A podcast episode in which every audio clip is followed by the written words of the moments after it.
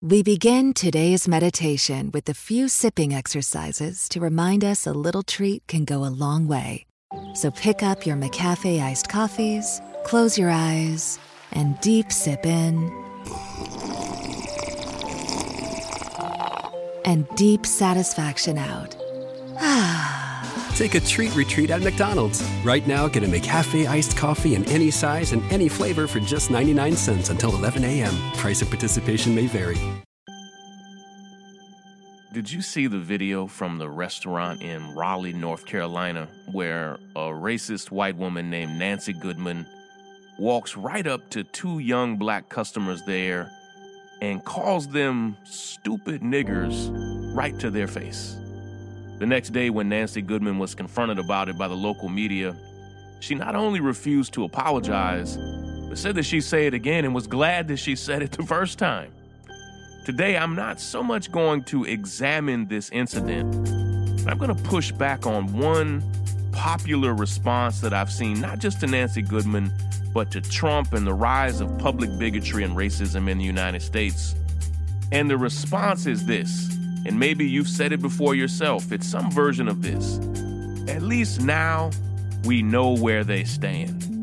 Now, I know what you mean when you say this, but let me teach us something about the nature of racism today, all right? Let's dig in. This is Shaun King, and you are listening to The, the, the Breakdown.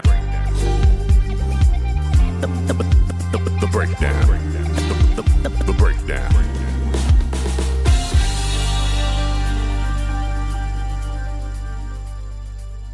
Earlier this week at the Bonefish Grill, which is like a slightly nicer version of Red Lobster. And I've been to a Bonefish Grill before. Earlier this week at the Bonefish Grill in Raleigh, North Carolina, two young black women were just there having a nice meal together. When an older white woman who was also there in the restaurant as a customer decided that she really, really didn't like the fact that the black women were speaking loud enough to each other that she heard them. Now, this isn't new. Anything above a whisper from black folk seems to bring out the bigotry in a lot of white folk all over the country. Now, they can stand eating in the same establishment with you as long as you stay quiet and get out of their way. But these two black women decided to actually speak loud enough so they could hear each other and Nancy Goodman was just distraught about it. So much so that she actually reported it to the managers that she was bothered that these two black women were speaking loudly to one another. But the managers, who did nothing because black people are now actually allowed to speak above a whisper in 2019, so Nancy Goodman decided to take matters into her own hands and decided to confront the two black women face to face. And I have to play that clip for you, all right?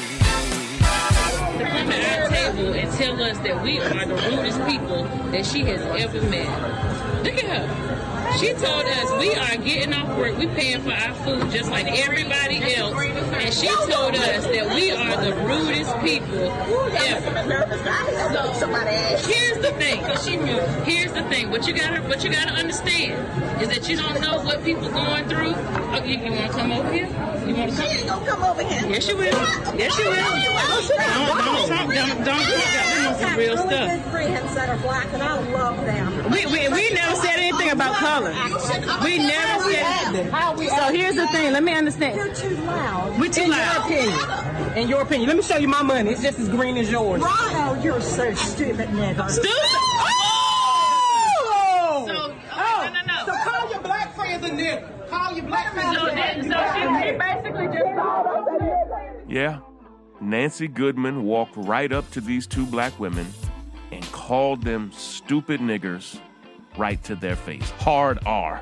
She emphasized the hard R very clearly, called them stupid niggers right to their faces.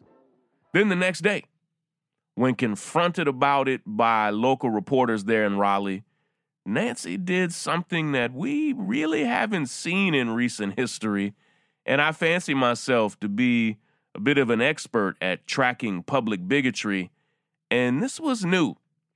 when confronted about calling two black women stupid niggers right to their face in a public restaurant, Nancy Goodman told a local reporter that not only was she not ashamed and wouldn't apologize, but that she was glad she said it, and damn it, she meant it. I want to play that audio for you as well. All right, here goes. What about your use of the N word? I used that word because they forced me into it. Do you see how that's incredibly offensive? Yes, I do. That's why I said it. Now, that's new. And when I say new, I, I mean that typically when confronted face to face with their own open racism and explicit bigotry, really before this year, most white folk would relent and apologize, somehow express remorse, but not Nancy Goodman. Not in 2019. She's sticking with it. And of course she is. Her own president, just a few miles away, right there in North Carolina, held a Klan rally just last week where his supporters openly chanted, Send her back, send her back, talking about our friend Congresswoman Ilhan Omar, while he basked in the glory of it all for a full 13 seconds. So, of course, Nancy Goodman believes that she can be open and flagrant with her confrontational bigotry because the President of the United States does the very same thing. So, why not her? But for just a few moments today, I want to push back on one particular response that I see. And I think it's well meaning, and I even understand it. Sometimes I even emotionally kind of agree with it. But today I want to push back on something that I keep hearing over and over again and tell us why it's problematic. Every time Trump says something racist, every time we have another Nancy Goodman moment where somebody is just openly, brazenly racist, I see some version of this same response, not from a few people, I see it from thousands of people, including well known, verified folk, all right? The response goes something like this, all right? At least now we know how they feel. Or I see something like this I'd rather them be open with it than hide it and keep it to themselves. Have you seen or heard that before? At least now we know how they feel, or I'd rather them be open with it than hide it and keep it to themselves. Because I see people saying that every day. And listen, I understand this notion that we would rather know that somebody is a racist than not know, assume they aren't, but behind the scenes they actually are. I understand that, but that oversimplifies and, and really misunderstands the very nature of racism itself. Let me break it down. Break it down. Racism is a virus. It spreads, it grows. And what we are experiencing right now in the United States is not just an explosion of hate crimes where real people are being assaulted and maimed and harassed and killed. We're experiencing that. We are right now at the peak of hate crimes in modern American history. But we're also experiencing the most widespread normalization of racism and bigotry in this country in generations. In those two things, the public normalization of racism and bigotry and the spike in hate crimes, those two things are deeply connected. When racism and bigotry and misogyny and sexism and xenophobia and Islamophobia, when hate is normalized in this country, it doesn't simply stop with you now being informed of who's racist and who isn't. It spreads, it has victims. When white supremacists marched on Charlottesville, openly saying that they were there in great part to represent Donald Trump, they killed people. They ruined people's lives. And maybe you're forgetting, but we've had a horrible surge in violent attacks from white supremacists all over this country. And trust me, the people and families of these attacks would much rather he- hear me. The people who have been targeted and attacked by racists and bigots and white supremacists would much rather those bigots have kept their bigotry to themselves. See, when it's publicly acceptable for you to walk right up to two black women and call them stupid niggers in the middle of an upscale restaurant and then stand by it, it doesn't just stop there. Yes, we all now know that Nancy Goodman is a racist. But trust me, those two women who were on the other end of that, they're not grateful for that moment. They're not glad that they now get to know that Nancy Goodman, a woman whose name and voice they should have never heard or known, Nancy Goodman should have sat right there in the Bonefish Grill and kept her bigotry to herself. This notion that Nancy Goodman is now doing us some type of favor by not just announcing to the world, hello, I'm a racist, but by expressing it to someone in an abusive way, she's not doing us a favor. It's not better for those two women to have experienced this. Listen, Donald Trump did not do Congresswoman Ilhan Omar a favor when he allowed his followers and encouraged his followers to chant, send her back, send her back. That has made her less safe. It makes all Muslims and all refugees and all immigrants less safe. He didn't do that to Congresswomen Ilhan Omar and Ocasio Cortez and Rashida Tlaib and Ayanna Pressley. Trump didn't do that when he tweeted them. He didn't tweet that he wanted them to go back to their country just so he could do us a favor and, all, and let us all know that he's a racist. Like, that's not what's happening there. He not only put a target on their back, he lowered the bar, drastically lowered the bar for what everyday people then feel like they can say and do to all people of color.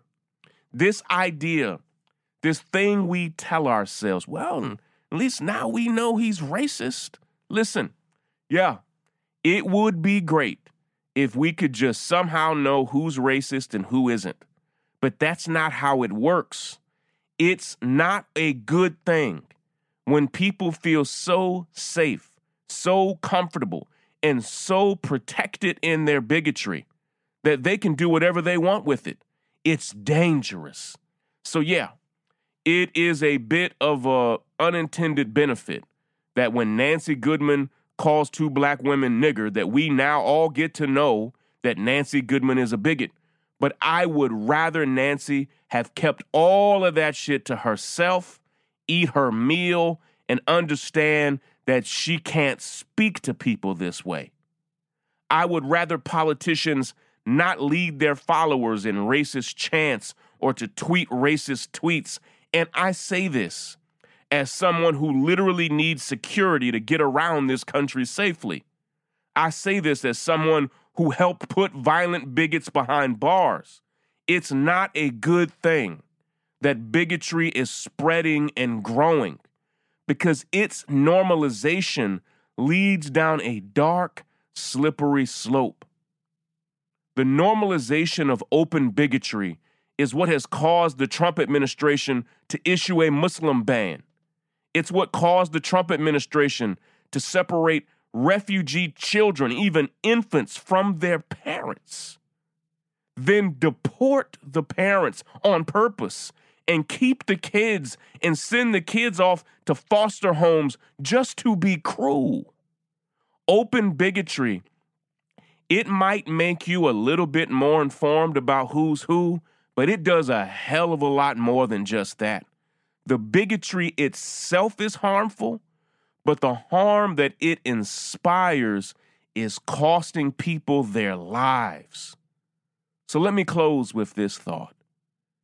Anytime bigotry is normalized, it puts real people in danger.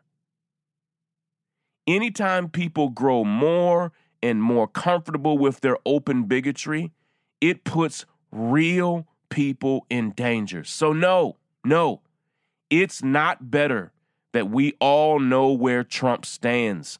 We already knew where he stood when he called for the Central Park Five to be executed in 1989. We knew where he stood when he was sued by the government for racism and housing discrimination in 1973.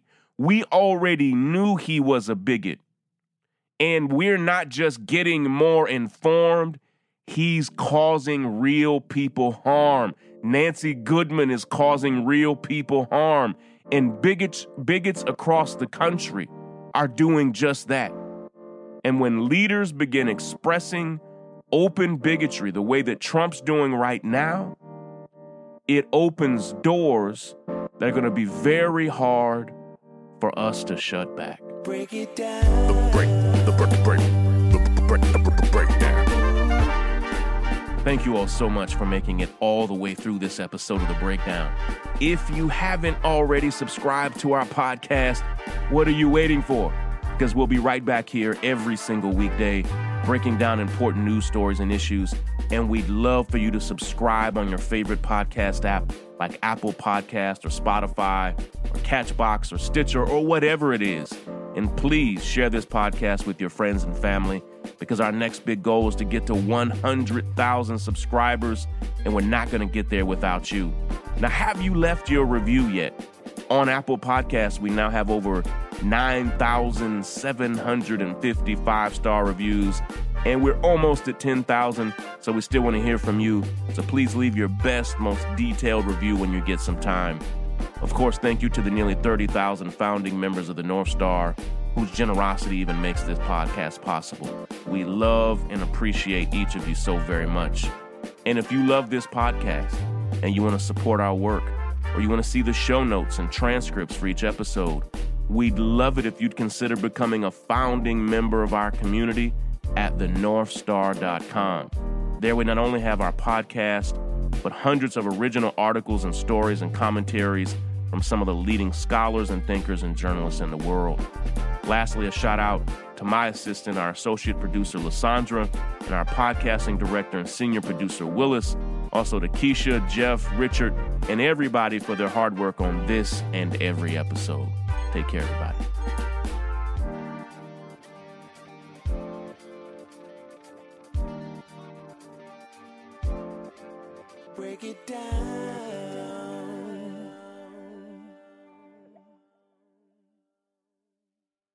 Been working at Santa's workshop for a long time and thought I'd seen it all. That was until I learned that when you add Xfinity Mobile to Xfinity Internet, you can save hundreds on your wireless bill. Go online or call 1 800 Xfinity today. Restrictions apply. Xfinity Internet required for mobile.